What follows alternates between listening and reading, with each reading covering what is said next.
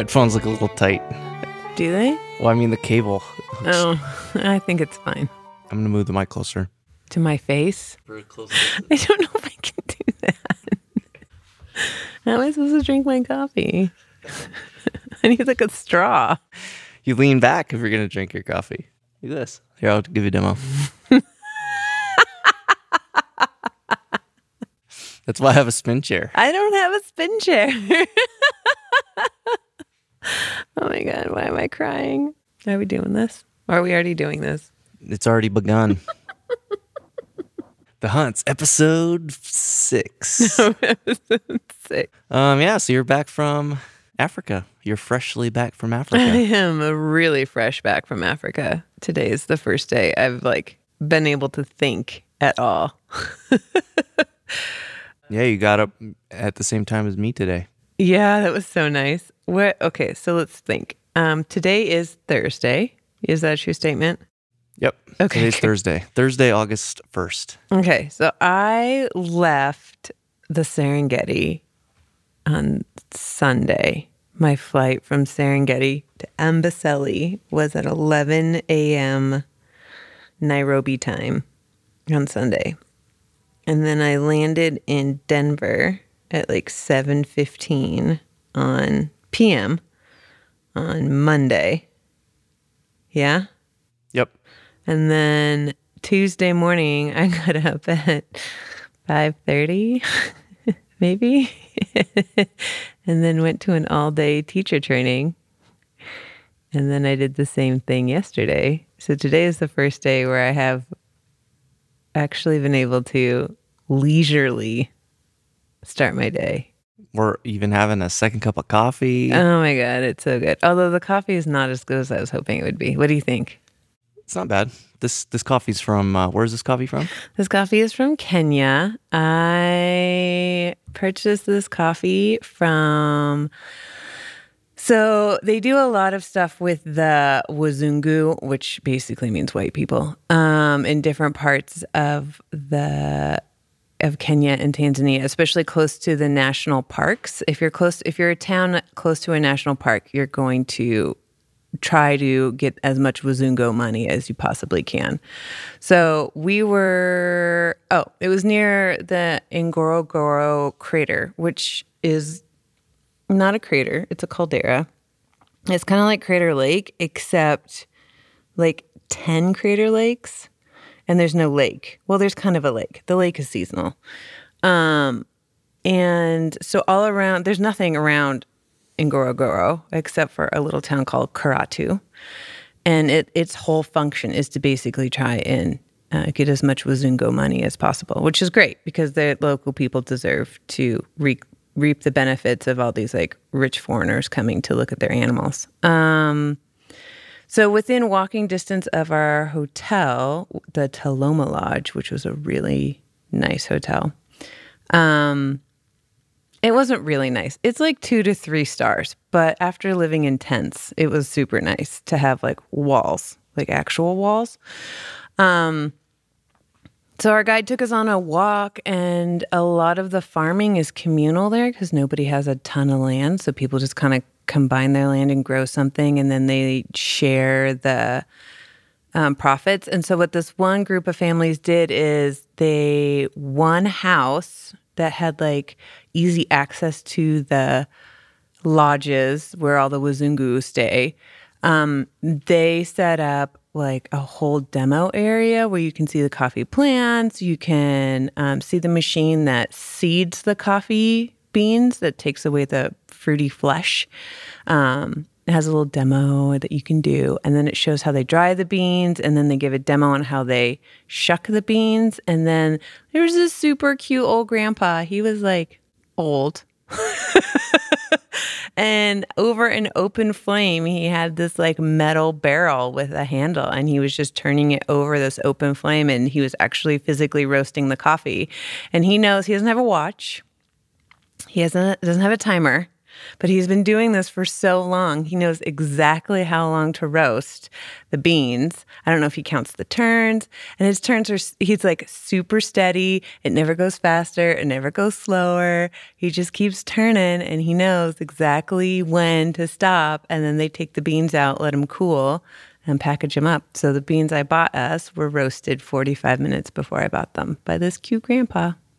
Wow, that's pretty cool. Are the are the beans um, visible while they're being turned, or is it in no, an no? It's oh, okay. it's uh, it's an all metal. It looks like um, the Tin Man from Wizard of Oz. it kind of looks like his abdomen, and there's a little door that opens so where Uh-huh. you can put the beans in and take the beans out.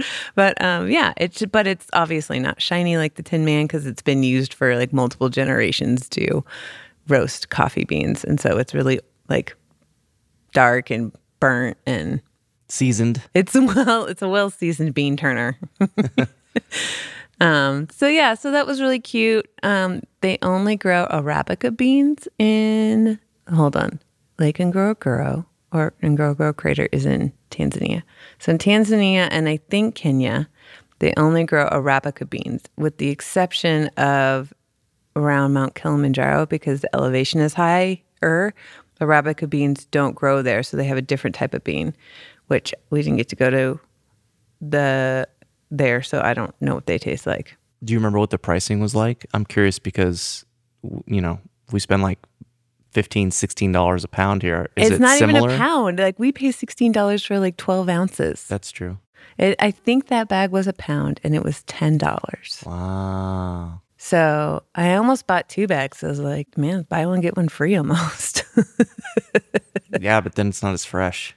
That's true. There's a freshness, but you know, Although you were We're being critical of the flavor of the coffee. it's like I guess I think I'm more of a light to medium roast person, and I think this is a dark roast. A few less spins. He should have spent it a little bit less. Right, but I mean, he's been doing this for I don't know seventy years. You, you know, you can't critique a seventy-year-old man on his life work, right? You just smile and you're like, "Awesome, man." Sweet. So- So, yeah, you brought home uh, coffee, and we're drinking now for the first time. Mm-hmm. You also brought home little teeny tiny stuffed wildlife. Where did that Where did that come from? Um, so part so th- this whole trip was organized by it was a group tour and through the company called Overseas Adventure Travel or OAT for short, or if you're somebody who's traveled with this company a lot, which people on my tour had, they call it Old American Travelers. Um, I was pretty much the only. There's one other person who was under the age of 70. so Mostly retired folks. Mostly retired folks. And the other woman who was, I think she's a couple years younger than me, she was traveling with her mom. Like I should have been traveling with my mom, and that's another story. But um, so this overseas adventure travel company has uh, bunches of tours all around the world, and everything's like kind of pre-scripted. But recently, as of like April or May, they started seeing fraudulent charges on some of their travelers' cards. So our guide, Saidi, was really, really told us to be really cautious about where we use our card and to keep all the receipts in case fraudulent charges start popping up. Not for our protection, because obviously our banks protect us from that, but so that the company can start pinpointing where the charges are happening. And so they can figure out if it's one location or multiple locations. And if it's one location, then they're just going to cut that company out of their itinerary. Um, so we couldn't just go shopping so uh, when we were in Tanzania, we went to this place called mm, I don't remember cultural something. It was really weird, like really weird. The guy who started it is he calls himself the king of Tanzanite, and Tanzanite is a gem that is only found in Tanzania, and it's only found in certain mines around Mount Kilimanjaro. And this guy is not Tanzanian by heritage. I believe he is his family heritage stems from India, and there's a huge Indian population in Kenya and Tanzania um, that I think rolls over from when the British had colonized because they'd also colonized India. So, anyways, this guy's the king of Tanzanite, and he's really into himself. Um, so he built this like heritage shopping mall for tourists, uh, where you can buy stuff from all different local vendors, but he like funnels it into one place. And then he has an art museum, which is all local artists that you can buy stuff from. But everything in that art museum is huge. Like there's no way I could have carried any of that home. And I didn't really feel like reckoning with shipping because our guide only gave us 45 minutes to like do one massive shopping spree in this like center. And I I had already bought so much stuff I needed a second carry-on bag. And so my main like purpose at this mall was to just find a duffel bag to carry all my fabulous finds home in which I did. And it's a really awesome duffel bag.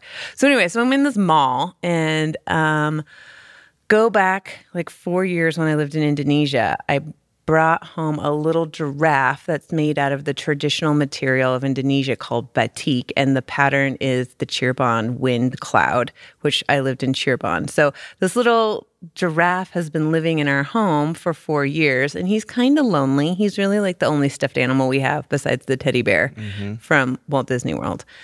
No, Disneyland. No, California Adventure. Yes, California Adventure. So, anyway, so I'm like walking around this weird mall looking for a duffel bag, and I look down on this bottom shelf on the ground, which is clearly there for like small children to find it. And I saw these little stuffed animals that are made out of traditional material from Tanzania.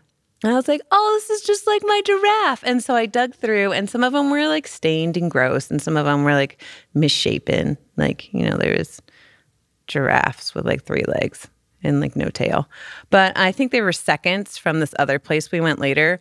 Um, so I found a little lion and I found a rhino. And so I bought two little animals out of traditional fabrics to go with our giraffe. And they're pretty freaking cute, mm-hmm. I gotta admit.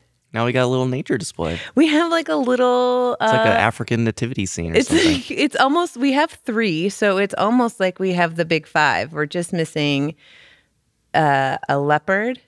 What are the big five? I mean, I've seen them all, but I don't remember what the big five is. It elephant? Elephant's one of the big fives. It's lion, rhino, leopard, cheetah, elephant. So giraffe is not part of the big five. So I clearly have more shopping to do. What what is who made up the big five? What is this? The big five, like that's when you go on safari. People are always looking for the big five, and I think the big five started when it was like hunting. These are like the animals that people really wanted to like kill and bring home parts. Which elephant, come on, how are you? You know, if you're like a British blah blah and you live in England and you go all the way to like Kenya and you kill an elephant, you can't bring an elephant home. Like, nobody lives in a place big enough for an elephant. Like, there's an elephant at the Smithsonian in Washington, D.C., and it takes up most of the room. So I don't think these like British palaces are that big, but I did find out that they normally just took the legs and made them into side tables and then took the ivory. And then maybe like if it was a small elephant, they do like a taxidermied head. But I mean, come on. What a waste of an animal. Yeah. I mean, some of that is uh, so hunting, just going out. So, a lot of the places you went to, I think, are basically preserves, right? They're they're national parks where there is no wi- hunting. Yeah, they're wild, but but there's but it is an enclosed area. But it's a no, very oh, it's, it's not, not enclosed. enclosed, at all. Mm-mm. It's just a just protected land. Right. There's a perimeter where you know. So surrounding each of the parks is a is a reserve. So there's the the designated park land, and then there's many, many, many kilometers that surround the park mm-hmm. that are reserve. Around the reserve is a perimeter, and you can actually hunt in the reserve. I mean, it costs hundreds of thousands of dollars or tens of thousands of dollars to hunt, and you can't hunt every animal, right? If you decide you want to go to Africa or you want to go to Kenya or Tanzania, Africa's a continent, not a country, um, or any other country in Africa, and you want to hunt and that country allows hunting, there's limitations on what you can hunt. So in Kenya, there's no hunting. In Tanzania, you can hunt, but you can hunt things like the Thompson gazelle. There are so many freaking Thompson gazelles, it's almost like an infestation. So you're not, and the amount of money you have to pay to hunt is, um, prohibitive. So uh, there's not a lot of hunters, and what they can hunt are things that are like have t- a huge population. You can't hunt lions, you can't hunt elephants, you can't hunt rhino. I don't even think you can hunt giraffe. I think you're really limited in what you can hunt. So I was reading, I wish I knew where I read this. I didn't know that we were going to talk about this, so I don't even remember where I read it. But you, obviously, you don't want people going around willy nilly killing rhinos and lions and stuff like that because there's not there's probably not that many of them, and if everybody went over there, they'd all be gone. Right. But I think that they do issue a few licenses a year for killing a lion for incredible amounts of money and that's used as a fundraiser. So the like the amount of so like hundreds and hundreds of thousands of dollars you're allowed to hunt one lion and then that money then goes back into the reservation to actually help the lions. So you're you're like yeah, you're I've killing one this. lion but saving a bunch of other lions because now you have a, source of income that you otherwise wouldn't have, and so you can hire staff to go around and protect do whatever the rest of the need, lions. do whatever they need to do. well, eh, I mean that is a thing. You, there there are I think there are people that go around looking for poachers. Yeah, and and, and those people need to be paid. Right, in all the national parks, they have guards who are there specifically to protect the animals yeah, and they have veterinary staff on hand on all the national parks. Like we came across a lion that um, we actually had two they were sister lions. One of them was the one who came up to my jeep and like laid down next to me which was super cool experience. But her sister lion was the reason that they were in the road and not up against a tree trying to find shade is because we realized the sister lion got up to to get closer to the lion that was next to me. And we saw she was limping and she had a giant gash down one of her legs and like huge open wound. And so our we're like, oh my God, she's limping. Oh my God, she's limping. And our guides, Josh and John, were like, yeah, she is limping. And then we saw the cut and John immediately got on the CB uh, and contacted the ranger to get the vet. So they told them the like location, which in every other national park we went to, there's signs that tell you what road goes to where. In the Masai Mara, there's no signs. I have no idea how these guys navigate. Are there huge, roads? There's roads, okay. but the, you don't like unless you know the park and you've worked in the park for years. There's no way you know what road's going where, right? But evidently, some roads are lions kind of hang out in one area. Like they have they have a they have a spot that theirs. it's a big area so you don't always see the lions where you think you're going to see them but each pride kind of has its spot so this was a known lion area and so he called the vet and the vet, they were sending a vet out right away and i don't know what happened with her i kept meaning to ask but i didn't want to be like that weird person that's super i don't know I felt weird asking for some reason. I know that seems stupid, but um, so the vet was going to go out and probably tranquilize her and then bring her in. And but they don't do that with all animals. Like we did see a zebra that was limping, and they're like, whatever. There's so many zebras that's just going to be like somebody's snack later. Like that zebra is going to be somebody's food. So, but the lions, there's less of them. They're more protected. Um, but but going back to like paying to kill one of the big five, that's not in every country. Like that's a country's choice. So Kenya has made the decision that there's no hunting allowed in their country. None. No hunting you hunt, you go to jail, you, I don't know what they do. Um, there is some discussion of if you're caught poaching, that you get the death penalty. Like you kill an animal, you die. That's kind of where the argument is in Kenya right now. Tanzania, on the other hand, says we could use the cash but we want we don't want a ton of people here hunting and we only want them to hunt things that have big populations like the gazelles maybe the wildebeests. There's like millions of those things but they're really big. Um, so we're going to make it really really expensive so not everyone can do it and then we're going to only narrow it down to certain animals. So I don't know. I've heard of this thing where you can pay like a bazillion dollars and kill a lion, and that money goes into a foundation for lions. I've heard of that. You didn't make that up, but I don't know what country it is. It's not Kenya or Tanzania. Interesting. Do you know where they get their money for running this stuff? Is it just tourism, or is the government kind of it's just it? it's just like the kind of like the United States where there's a fund within the government that every year when they deal with their budget over five years or whenever they do their budgets, some money goes to the parks. Just like here, park rangers don't get enough money. There's not enough money put into the parks. Um, the cost of getting into parks, I didn't realize, is really expensive, especially for foreigners. If you're if you are uh, if you are Kenyan and you want to go to the Masai Mara, assuming you have the means to get there, which a lot of people in Kenya don't have the means, um, it's only like a dollar to get into certain parks, like a U.S. dollar, which is a hundred thousand Kenyan shillings. Jeez. Um, so, So you had just you just have millions of shillings. You're just walking around with millions of shillings probably all day long. right, right. So, well, Here's they- a million. You have a million. You have a million. Well, they take they they mostly they take both shillings and dollars. Like these communities that are really uh, reliant on tourism fully take USD.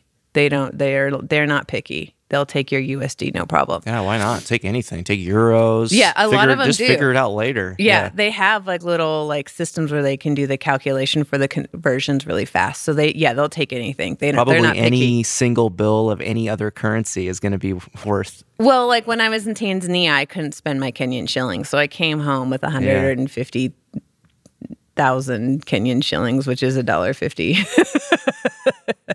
I still have a bag of whatever the Argent Argentini. Argent- Argentinian? Argentinian money is. That we should actually probably look at converting because I think it's like a lot. I had when I was there, I I couldn't get cash at the bank. The first thing my Airbnb host did was show me how to buy money in an alley because the the bank's exchange rate was so horrible because they pin it. Mm-hmm. And so it's just normal for everybody to like there's tables set up in the alley where you go buy your money. You and, get your black market money. and that was part of my welcome welcome to Argentina. let, let me introduce you to the places where you're going to get cash while you're here. And the Airbnb host just kind of walked me around and showed me how to do it. And they're very official. They give you receipts and they have little LED display boards. I mean, it's just it's this whole other market. That's crazy. it's insane. And it's totally like it's it's can't be it's not legal, right? It can't Right. be legal, but it's also not hidden. Yeah. It's very open and everybody is like very aware of what's going on. Yeah. I think that in some areas, like governments have to pick their battles. And that's probably just not a battle that they feel like picking right now. Um, so yeah, so that was uh so I also learned, so this is kind of cool. The Ngorongoro Reserve, which includes the crater, the Serengeti and the outlying areas of the Serengeti are actually connected. We drove from Karatu in into the middle of the Serengeti. It was a really long and uncomfortable ride. It is not a highway. It is a uh, dirt, sand, and gravel road that has been traveled by thousands of vehicles. So, if you're familiar with washboard roads, imagine seven and a half hours of washboard in the Tanzanian heat with no air conditioning. Brutal. Yeah, in a Toyota Land Cruiser Missing so many bolts. with like five other people plus a driver. Um, yeah, the no AC thing because you can't open the windows because it's so dusty that whenever you a vehicle passes you, you do, the entire vehicle fills with like sand and dust. So you have to keep the windows closed, and there's no AC. So that is actually that used to all just be one area, and also the Masai Mara. The only thing that separates the Masai Mara from the Serengeti is a river um, that separates Kenya from Tanzania. It's not only the border between the two parks, it's the border between the two countries. But that whole land was all at one point in time one segment of land that they called the Serengeti. And it wasn't until later that they like drew the boundary between Kenya and Tanzania, and then for uh, money purposes, I think they separated the Serengeti from the Ngorongoro crater. So each one is an individual park, so you have to pay park fees in order to get into each one. And even when we drove from Ngorongoro Reserve to the Serengeti, even though we didn't go into the Ngorongoro crater, we had to pay a fee just to drive through the reserve into to the border of the Serengeti, and then we had to pay another fee to get into the Serengeti. Does that make sense? Mm-hmm. So it all used to just be one land, and for a really long time, the Maasai people, it was their land. And then when the government wanted to create these national parks, they had to kick the Maasai out of the national park lands. The Maasai live in the reserve area, but not within the actual park, because um, the Maasai are pastoralists, so they mostly just have cattle that they walk around trying to find grass for them. So did you get to do a water crossing? Did you cross that river? No, because in order to cross the river, you would go from one country to another, which means you'd have to do immigration, and they don't have an immigration. Oh. They ta- they're talking about building an immigration office right on that river, Yeah. so that people who are in the Masai Mara on like a safari can just then transition right into the Serengeti, without having to go down through uh, Amboseli National Park through Arusha and then back up. I'm sure there's a shorter way. Actually, I don't know if there's a shorter way. But Is that the route prob- that you took? yeah, we went from, well, I did the Masai Mara and then I flew back to Nairobi. I did a real kind of like not streamline, but I went to three other national parks in Kenya before we went into Tanzania. So I did, we stayed at Lake Elementaita, which is really, really close to the national park, Lake Nakuru. And then we did Amboseli National Park, which is um, basically elephant heaven, which I posted on my Instagram a picture of a like one month old baby elephant running, and that was an Amboseli. I mean, I can't even tell you how cute a one month old baby elephant is.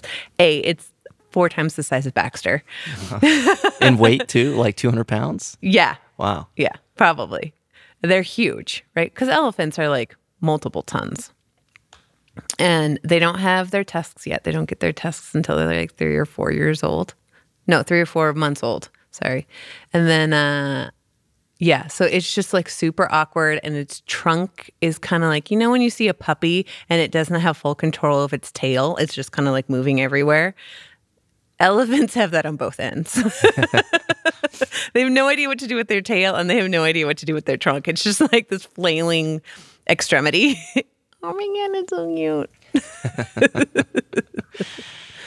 Um, and then we you can drive through Amboseli National Park to a border, but the, the border between Kenya and Tanzania. So then we did immigration, and then Is we. it pretty basic? You just kind of go through, like, do they even stamp anything? Oh or- yeah, I have yeah, Oh, okay. I have my Tanzanian immigration stamp. And you have to fill out the whole like claim form. Like they scan your luggage through like a little x-ray thing and you have to go through a metal detector and then you have to show proof that you have your yellow fever vaccination. Um, and then you leave Kenya. So you go to the little window where you're technically leaving Kenya and they stamp your passport that you're leaving. And then you walk over to the next window and that's going into Tanzania. So they check your visa and stamp your passport. And then technically now you're in Tanzania. But all of our, so then we had to, but the, there's only one parking lot for this building. So then we walked back out around into the parking lot back onto Kenya side to get into our bus to like drive through Tanzania. So like the borderline is fuzzy. Yeah. It, there's kind of like this little DMZ or something. Yeah, right? It's just like it's a of little like, yeah, spot. you're kind of whatever. Just Yeah. make sure you get your stamps taken care of. Yeah. And then nobody checks. Like you can walk back into the parking lot and nobody's going to check to make sure you actually finished your immigration. It sounds more robust than even Mexico then, because like the Mexico U.S. border, I don't think I've I like um, ba- the Baja side especially. You just drive through. You don't even really have to stop. Sometimes you just kind of coast through, through the gate. Yeah, probably. But like if if you cross the Mexico border at like Tijuana, San Diego, like it's it's big. Like you can't park your car on the US side, walk through immigration, then walk back into your car and drive. Right. Once you're on the other side, like you're on the other side. Yeah, so I think, it I'm depends. visualizing it now. Yeah, it's the it's where you when you're driving up, you got the big office on your right hand side, and it's like really long and skinny or yeah. something. Yeah, Yeah. So those are like the big ports. But there are multiple borders that you can go through. I wonder if it's Right. similar. There are some you can just kind of squeak through. But if you don't, if you don't get stamps and everything, I might make it a little bit harder to get back through the other side. Right. So when I was leaving Tanzania, when I when I flew out of Kilimanjaro out of the airport, they like double checked my passport to make sure I had the immigration stamp that I came into Tanzania legally. And they checked my visa, the dates to make sure I hadn't extended my stay. So, you know, there's you can fudge it, but then just you can't leave out of a major airport. Right. Yeah. Like technically, I could have walked into Tanzania from the Masai Mara, except for the fact that there was hippos and lions in the river, and like the lion, whatever, he had just gotten done eating, so he was super full. Like his belly was enormous, and he was just drinking water, so he probably wouldn't have bothered me. But hippos, not messing with hippos. They're the most dangerous animal. hungry, hungry hippos. They are the most dangerous animal. So I wasn't going to just walk across the river with the hippos there and be like, hey, I'm in Tanzania. But the Maasai can because that was their ancestral land and because they're pastoralists.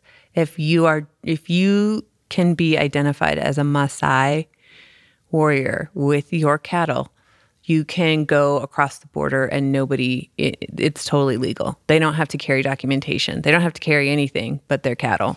Do they have designated land or they just have free reign over all the land? because they're pastoralists, because their cattle need to graze and they travel long distances, they can go anywhere, but they can't go into the national parks. So the, the reserve area around the national parks, they can go to and from. They build their houses. They have their houses in the reserves. Um, they have their businesses. You know, But it's not like how we have like the Native American land that's this is like their land. You can't you can't go in here without a permit. Oh, no, no, no, kind no. of thing. It's just more of a, sh- a shared thing. It's a shared thing, and uh, and in a lot of the Maasai areas, there's other tribes that have homes there. Um, so it's not just like this is our land. You need to get out. They're like, well, you know, we just kind of walk around a lot with our cows. So if you want to stay here too, that's fine. But we share.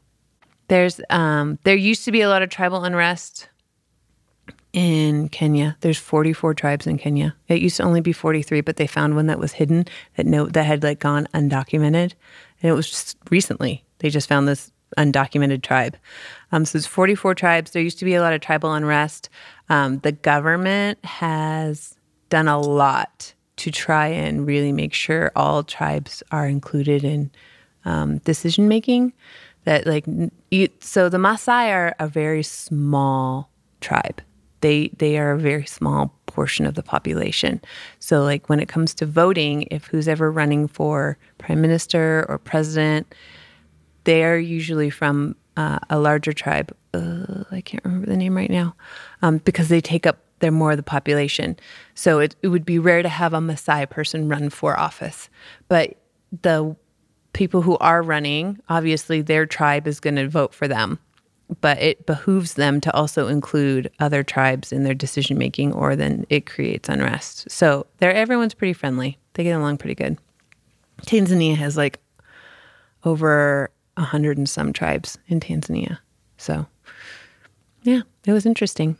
So your whole trip was a, a little bit over three weeks, right? It was like three and a half or something like that. It was like 24 days. Okay, so barely over three weeks. Yeah. If you had, and you went to quite a few different places, if you could only go for a week, where of the places you went would you revisit? I guess it depends upon the time of year. Um, I would love to go back to the Serengeti closer to the rainy season to see it green. But and I would worry. I I honestly, my favorite place was the Masai Mara.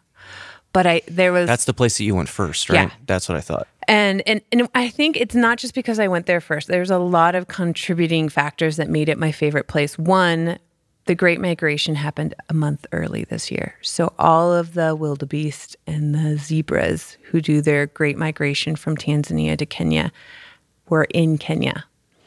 So just the huge amounts of animals just like at the airport in the Masai Mara, which the airport is a joke. It's like it's brown dirt. There's no building. There's like an outhouse, and that's just where planes land. That's like those airports are the only thing that has ever attracted me to wanting to get a pilot's license. because can you imagine?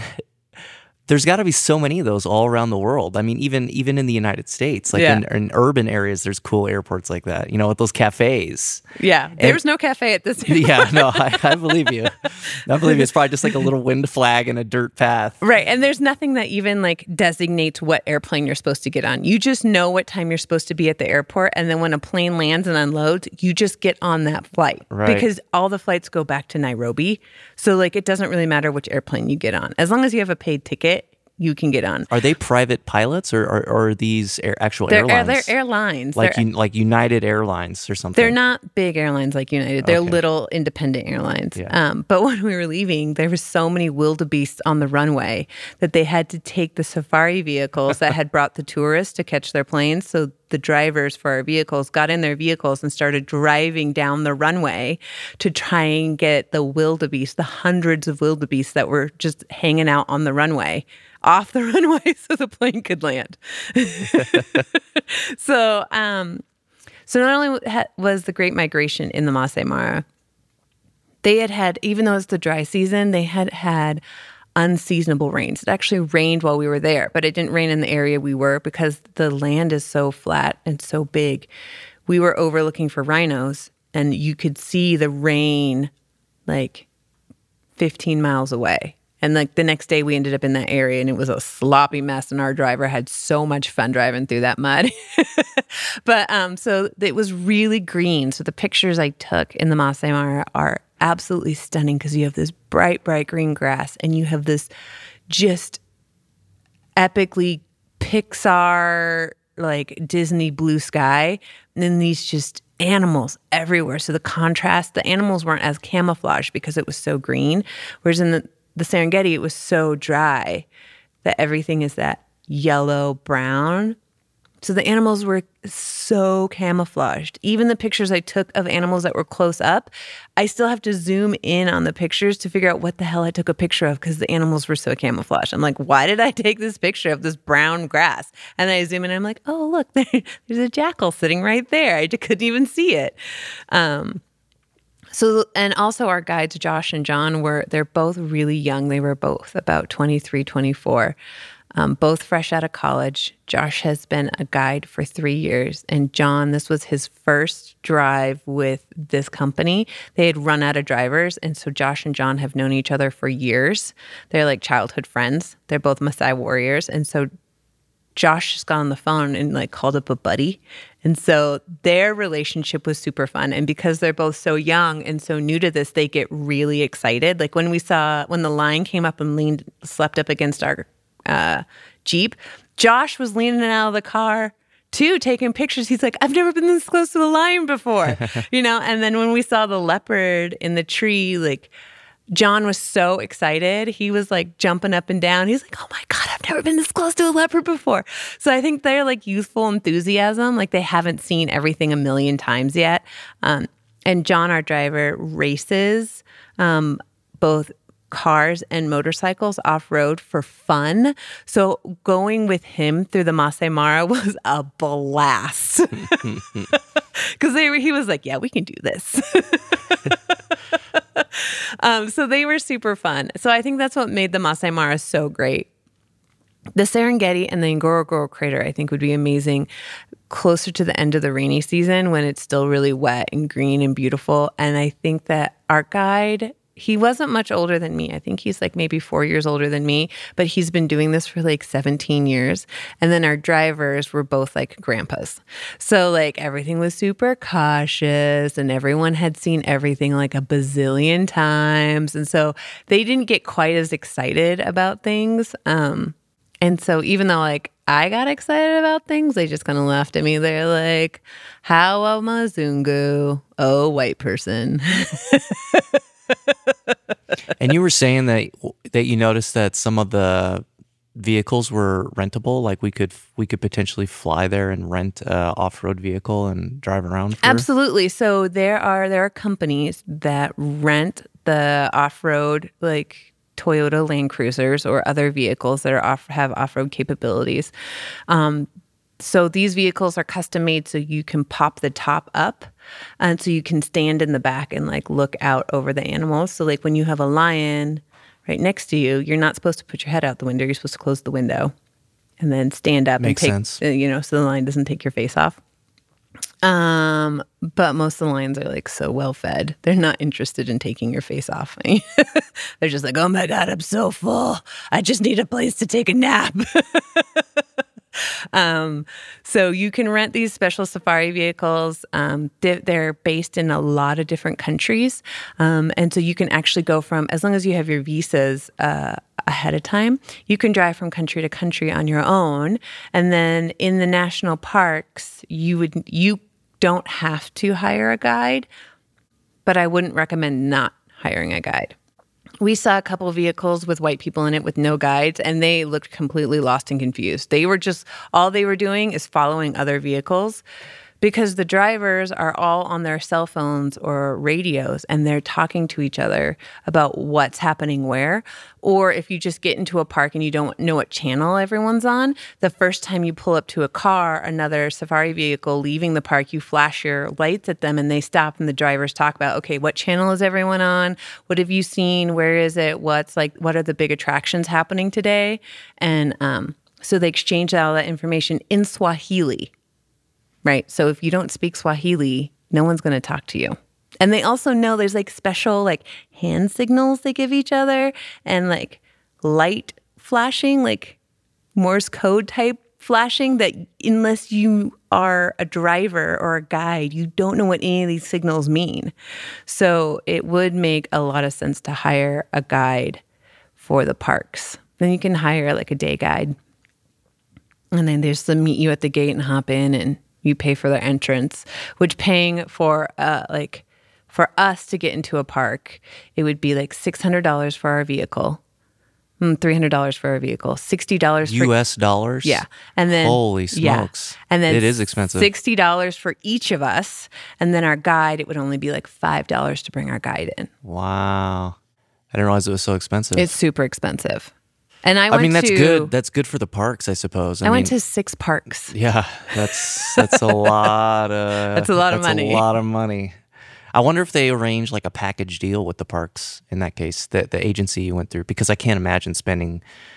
There's no way you you spent six hundred dollars for each of those parks, right? I mean, that, there's no way. I actually don't know how much this trip cost. Yeah, because your mom paid for it. My mom paid for it. Thanks, mom. So while we're on this topic, I do want to like clarify one thing. So my mom and I were supposed to go on this trip together, which is why she paid for the trip. It was going to be one of our big trips that we did together. And my mom's kind of a private person, so I don't want to like out her or do anything that would embarrass her. But at the very last minute, my mom ended up getting sick and like couldn't go. So the last, so two, the 48 hours before my flight left, I had convinced myself I wasn't going and then convinced myself I was going about four different times. Um, and in the end, mom said, don't cancel your trip just go. She had trip insurance, so her portion of the trip she got refunded for. I didn't get trip insurance because I'm an optimist and why would I ever want to cancel this amazing trip to Africa? So I didn't have trip insurance. So if I didn't go, there would be no refund. So um, I just went by myself, which was weird to go by myself, but it was still pretty magical. Yeah, it sounds like it's a good. It sounds like you had a good time. I, I had think a you, really I, I, good time. I don't. I don't think you would have regretted it if you didn't go because you wouldn't really have known what you would have missed. But I think it seems like you're glad that you went. Oh my god! It so having a degree in environmental and conservation biology, like having studied that uh, at university, and then just being like a general animal nature lover, and still like keeping up on reading and podcasts and like shows that like talk about you know, all that kind of stuff. It's always been a dream to go somewhere in Africa and see this amazing place where basically humanity began. Um, and I'm so glad I went. And I got to see things that I studied at university that I never got to see in real life because they only exist on the other side of the world. So I got to see the whistling acacia, which the acacia is a it's a species of tree and shrub. There's like I think in in Tanzania they have like you know 80 different species of of acacia. We have acacia here in the United States. There's this one specific subspecies of acacia called the whistling acacia, and it has these giant bulbs. They're just circular, round bulbs at the base of the giant uh, needles, because the acacia tree is known for having um, needles. Uh, prickers. What what word am I looking for? Thorns. Thank you. Derp. Um, so the the bulbs are hollow though, and the acacia has created or evolved a symbiotic relationship with red and black fire ants. So what happens is the ants chew little holes in the bulbs at the base of the thorns and they live inside the bulb, which might not be great for the acacia plant to have these ants like living inside of it. But what the ants do is when an animal comes to eat the leaves, the ants rush out and attack who's ever eating the leaves. So it's like a symbiotic relationship. The ants are getting a house and the plant is getting protected from having its precious leaves. And the whistling acacia, the leaves are super teeny tiny, like tiny, tiny, tiny, like half the size of Parker's nose. So they're teeny tiny little leaves. And so they have to do all the photosynthesis on these little teeny tiny leaves. So the acacia tree really needs its leaves. It can't have like a giraffe come and like strip half the tree of its teeny tiny leaves in like an afternoon, you know? So, anyways, we got, we pulled over to the side of the road and we got out and walked over to a whistling acacia and I got to shake the branch and see like these teeny tiny fire ants just like swarm out of the bulbs and like towards my hand. Of course, I moved my hand before I got bit. But yeah, it was really cool to see. I was so excited. And I think the people on my trip kind of appreciated my like nerdy, sciency, like because uh, they would have never gotten out of a car to shake an acacia, acacia tree. Mm-hmm. But then when I got out and started shaking it, everyone got out of the vehicles and wanted to see what was happening. so I think they kind of appreciated my my uber nerdiness. That's interesting. So does it look? Does it have? Is it just? Does it have branches though? Yeah, I mean it's a tree. Okay. So imagine Cause, like because I'm just trying to imagine uh, uh with with leaves that small what what it even looks like. It must just look like a twig poking out of the ground. No, it's like a full on. So think of a rose bush. So there's right? a bunch of branches. And there's a bunch of branches and these teeny tiny little leaves, but there's lots of them. Here, I'm going to show you a picture. Everyone or else like maybe like a this. blackberry bush kind of thing. Here, this is what it looks like. Um, okay, so I'm looking at a picture. So the the oh, thorns are yeah, huge. yeah. It's kind of looks kind of like a fern. Yeah, the leaves are kind of like ferns. They're long and skinny. Yeah. Got it. And then that bulb that I'm looking at, that black thing. That's yeah, that's where the, ants, where the ants live. Okay. Interesting. Yeah, that was super fun. That was one of my giant nerdy moments. Okay, so on the to dos is to go back and I really want to bring you rent a truck. I mean, I know you're not as much of like a science environmental nerd as I am, but driving down a road and seeing a grown male giraffe just walking down the grass by itself. You know, in Jurassic Park, when they turn the corner and they see that grassy area with all the brontosauruses and they just stop and they're like, oh my God, right? It's that same feeling when you all of a sudden see like a giraffe or you watch like a parade of elephants walk in front of your safari vehicle and they're so close you can almost touch them but you know better so you don't you know it's these things that we are constantly bombarded with on a daily basis. Everyone knows what a giraffe looks like. Everyone knows what an elephant looks like. Some of us have even been to the zoo and seen them behind their enclosures, but to see them just out there like doing their thing is totally different. I'm actually like I feel like emotional just talking about it. There's like tears in my eyes right now. Maybe it's the jet lag, but like yeah, it's pretty intense. I could see that. I mean, even just being outdoors in person compared to looking at a picture is completely different. Yeah. So, so, remember when you were you took that you were on your motorcycle and you were up at Mount Hood and you turned the corner and you saw that bear like way down the road and right. you were like, Yeah. so very memorable yeah, and shocking. Right? So that was like one bear in the road. So imagine going to a place where instead of bears, you see a pride of 11 lions that have just killed a zebra, and one lion is like moving the zebra carcass towards the rest of the like baby lions, right? It's, I don't even have words for what that is. yeah, I mean, it sounds like you were in awe. I was more like scared. Right. I mean, I was like, oh my God, what am I going to do? I'm really close to this big, big ass bear. I don't actually know what I'm supposed to do in this situation. And it's going to take me at least five seconds to turn this motorcycle around because it weighs 400 pounds. I mean, I guess that's one nice thing about A, the vehicles we're in, because they're pretty protective. Mm-hmm. Having a guide who's done this before and kind of knows what to expect.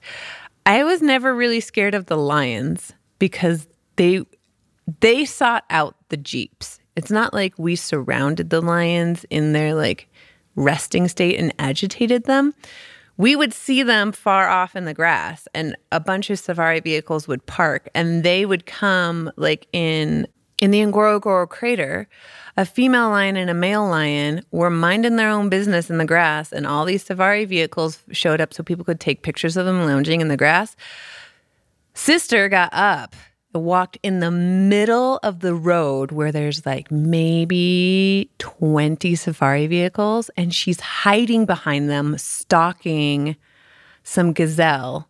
No, some zebra that are on the other side of the road. So she they know to use the safari vehicles as cover she basically used us as like cover and the big male lion came i don't know he was just following her. The males don't hunt only the females hunt. And i don't know where the rest of the pride was. It seemed to be just the two of them and i don't think that like one female lion could take down one healthy zebra from that distance. Like there was there was no way she was going to get anything. But she was just stalking and hunting and he just kind of traipsed along behind her and found some shade and like laid down and was like i'm just going to lay here until you figure out what you want to do like they came to us. So I was never scared of the lions. The elephants with the babies, when they came too close to us, I kind of got freaked out because those things are huge and massively strong and very protective of their young. So those things scared me a little. And then in the Serengeti, my tent was at the very edge of camp. I was the last tent, like at the edge of camp, away from like the main center area. And in the middle of the night, I had a Cape buffalo decide that the grass under my tent was the most delicious grass. And those are besides the hippo are the most dangerous animal in the Serengeti because they charge with no warning and for no reason. They just get like a bug up their butt and decide they just want to charge and they give no warning. And they're huge. They're massive buffalo with these huge horns. And so I'm laying in bed and the only thing between me and this buffalo is like a mesh screen. I could hear it snorting and chewing and could hear its like horns rubbing up the can- up against the canvas of my tent and I almost pooped my pants. And I didn't know what to do. And so they gave us a flashlight and they said, if you need it, because we weren't allowed to leave our tents at night because we're in the middle of the Serengeti and there's no fence around camp. So lions, leopards, baboons, buffalo, giraffe, they all are living there, right? So you just can't walk out at night. So they gave us a flashlight and a whistle. And they said, if you need anything at night, just flash your flashlight and somebody will come to your tent. So I'm I like grab my flashlight, I grab the whistle, I grab my phone, and I run into the bathroom area that still has like windows, but it's as far away from the buffalo as I could get in my tent. And I'm like shaking my flashlight towards the window, hoping somebody sees it. Nobody sees it. So I'm hanging onto my whistle. I'm like, do I blow the whistle? Like, do I really want to be that person that blows the whistle? I mean, obviously the buffalo hasn't hurt me yet. I'm just nervous to be this close to the buffalo. The buffalo is just eating grass, like snorting up a storm, rubbing up against my tent, shaking things. But he's not being malicious, or she. I didn't look to see which one it was. Um, so I just hide in my bathroom for like 40 minutes waiting for like slow chomper buffalo to find a new place to eat grass. And then it took me maybe another 40 minutes after it left for my heart rate to go back down, to go back to sleep. And then it came back. the bastard came back like an hour and a half later and was munching it in the exact same spot. So I went back to the bathroom and hid in the shower. I was not, I mean, they said I wasn't at any risk, and I'm sure I wasn't. Evidently, their eyesight is really poor. They had no, it probably had no idea I was even there. But um, that was terrifying, especially because it's like the middle of the night. It sounds like they eat grass too, right? Yeah, no, they're herbivores. They only Yeah. eat grass. So they, The they would only so they would only attack you if, if they probably felt threatened. Well, that's the thing about the Cape Buffalo is they charge even when they aren't threatened. Hmm. They're just random chargers. But it was alone. It wasn't with its herd. Uh, it was probably so they called them the retired generals. You'll drive around and you'll see a bunch of really old buffalo hanging out together, usually in groups of like two or four, sometimes six. And they call them the retired generals because they are too old to procreate anymore. So the herd just kind of says, You're no use to us. You have to go hang out by yourself. So it's just like it's an old man's group. they just kind of lay around with each other.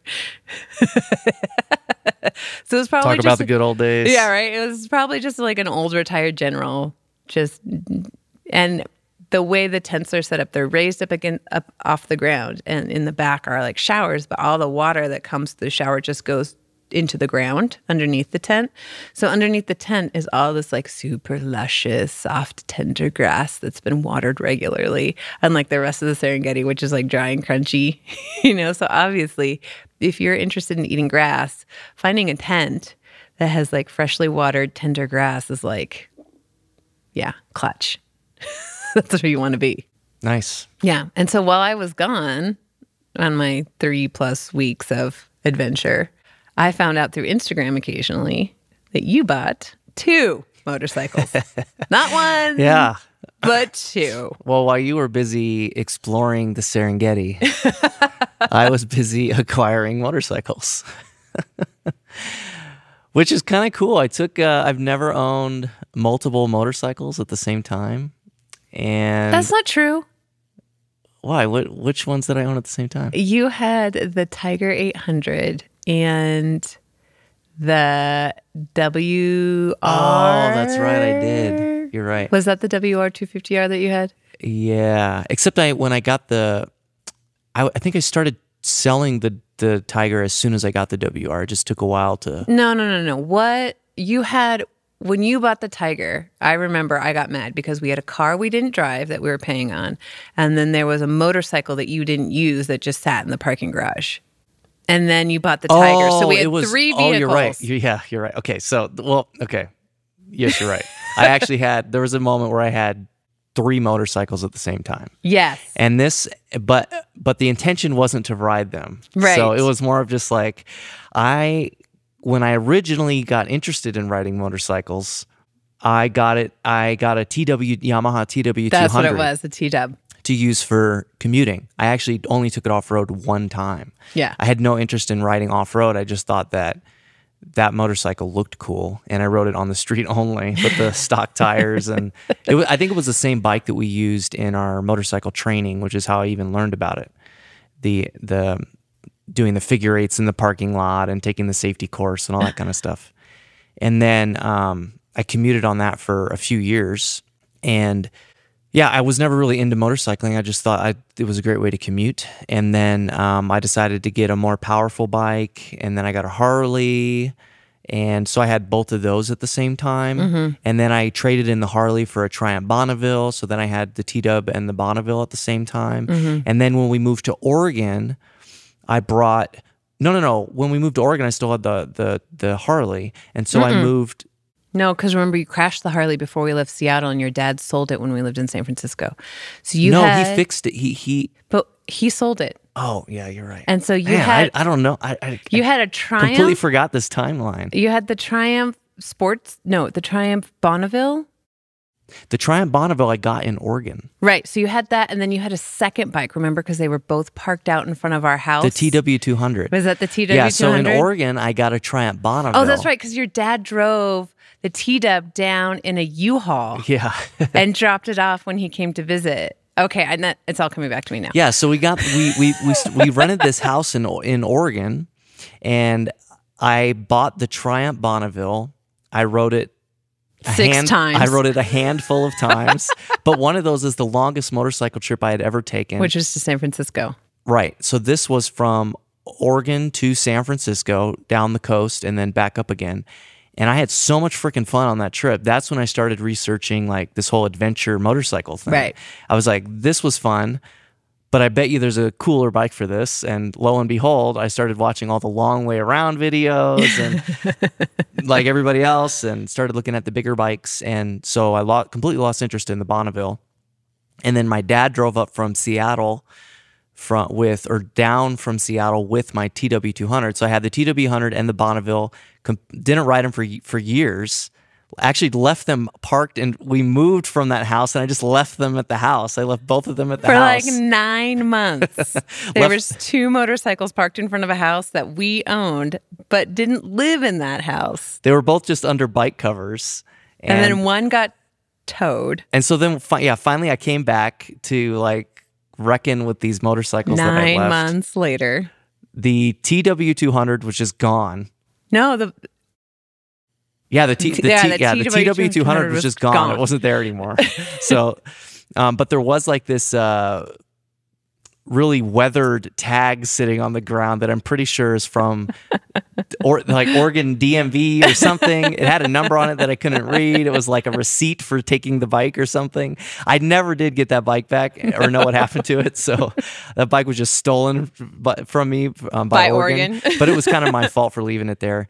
The bon- the Bonneville was still there though, and uh, I ended up taking that to Triumph to trade in for the Tiger. So that's how I ended up getting the Tiger. And then, yeah, I guess I had two bikes eventually. Again, when I transitioned to the Yamaha yeah. WR250R, but I never really had two bikes that I that I thought about riding at the same time. No, you just had like a evolution of like how do I want my motorcycle adventures to look, and sometimes you just didn't shed your old skin fast enough. Yeah. and by old skin I mean old bike. yeah, there was always I never wanted to be without a bike. Yeah, I had like anxiety around that, so there was always a little bit of overlap. But yeah, so while you're gone, I just got two bikes again. Eh, But m- my intention is to actually ride both of them. I got the the larger bike, the KTM six, and the reason why this is possible is because I bought used, which I don't usually do. that's true. and I didn't just buy used; I bought old. So they're both from 2006, and so they're both pretty inexpensive, much less than even half the price of, of a single new motorcycle. So financially, it made a lot of sense. There wasn't really a, a downside. The only downside I've noticed so far is the KTM is missing bolts in places. I'm sure they've just rattled out. Isn't there something wrong with the fenders? It cracked or something? Um, The fender's broken. You know, there there's a. It seems like there's a a, a small coolant leak. Uh, I, I see a few drops on the in the parking garage. Oh, we should put some something down underneath. Yeah, but it runs great, and uh, other than the the anxiety around it breaking down, which I I don't think that's actually an issue. It's just I'm not a very good mechanic, so I don't.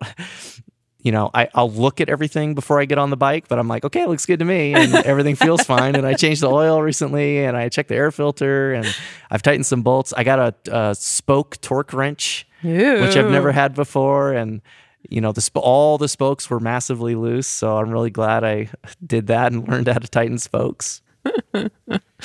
yeah, so I think it's going to be fun. And You're actually going to use them this weekend. yeah, I have the I'm going to use the bigger bike this weekend up in Steamboat Springs. And the smaller bike, I am going to use the smaller bike is a YZ250. It's a dirt bike, no plate on it. And I don't think I plan on putting a plate on it, even though in Colorado it's not too difficult to do that. But that bike is almost ready to use. I just have to change the silencer because it doesn't have a spark arrestor in it. Oh yeah, you got to So do that. Right now it's illegal, but I have the silencer. I just don't have some of the bolts that I need to put it on because the previous owner put on a shorty exhaust and threw away all the extra bolts. So, um, yeah, pretty straightforward. And I think after that, that's good to go. I don't really, uh, yeah, there's not really, not really any any other updates other other than motorcycles, and I'm gonna ride them again. It was just so funny. I'd be in the middle of like Yeah, I gave you no Nowhere. warning. I gave you I no was in the middle warning. of nowhere, and some of our lodges had better Wi-Fi than others. Like there, and the Masai Mara had zero connectivity, none. none. I was like completely offline for the whole time. And then intermediately, I would have varying levels of connectivity, and so occasionally.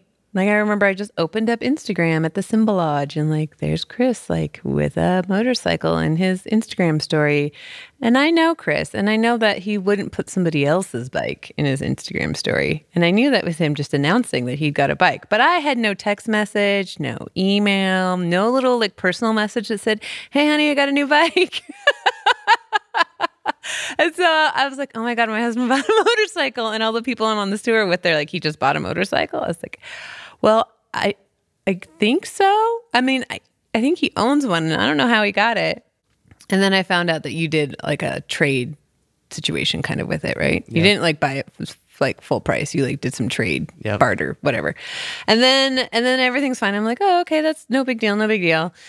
And everyone else is still like, "Wow, I okay, no big deal." You know, like, okay. Uh, and some of these couples that were on this tour, they're older, right? They're in their 70s. Some of them had been married for like almost 50 years. So, you know, every marriage has its own dynamics.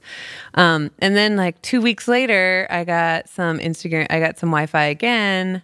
Not two weeks, but maybe like a week later, there was, and I saw a second motorcycle. Now, the only reason I know I'm not a big motorcycle person. The only reason I know it was a different motorcycle is because one is orange and one is blue. um, and so I'm like, and I could tell that one was more of an adventure bike because it was bigger, the orange one, and the blue one was much smaller. And so I knew that was an off road bike. This is the extent of my knowledge on motorcycles. And I was like, oh shit, are you kidding me? Like, where are we going to put two motorcycles? We have a condo, yes, with one designated parking spot. And I know that one would fit up against the wall of our one parking spot, but where the heck is the other one going to live? So, anyways, I'm sitting there in again somewhere like in Ngorongoro Crater, or maybe it was even the Serengeti. And I was like, he got another motorcycle. of course, we're sitting at dinner, and everyone looks at me. And they're like, he got a second motorcycle? I said, I think so, but he hasn't told me anything. Punk ass. They're just so cheap, you know. I'm just out. I'm just out Just getting like- groceries, checking Craigslist. I'm like, oh, this looks this looks like a good one. I'm gonna go pick up some eggs and avocado and a motorcycle. No big deal. NBD. So what's also cool about the uh, getting the smaller bike is in order to carry that home with the with the uh, camper on the truck, I also picked up a hitch hauler, which is something I've been wanting to grab for a long time.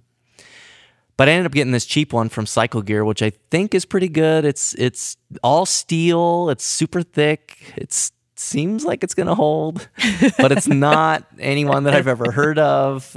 Uh, it seems good. It's got like a 500 pound load capacity. Um, comes with a ramp that that attaches to it. So that's pretty cool. So I we, we got a hitch hauler now as well, and uh, makes it a little easier to take the bike places. We don't got to take the camper off every time or ever Ever. because if we we have nowhere to put it if we took it off, so it has to stay on there, and it weighs a lot of what it's like 300 pounds or whatever. Yeah. I don't even know how we would get it off or back on again for that matter.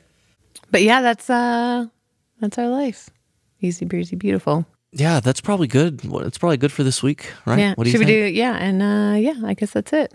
Ta-da! I guess we'll see you. Uh, we're releasing this a little bit late, but uh, we'll see when we do the next one. Maybe it'll be in a few days. A few days from now, hopefully Maybe. something happens. Better be a really exciting few days. Oh my gosh. Well, you are going to be in Oh Steamboat yeah, I Springs. think we could do it after the trip. Yeah. Yeah, so we'll just do it on Monday or Tuesday or something. Yeah, I love that. Okay. Well, we'll talk to you next time. All right. Cheers. Bye.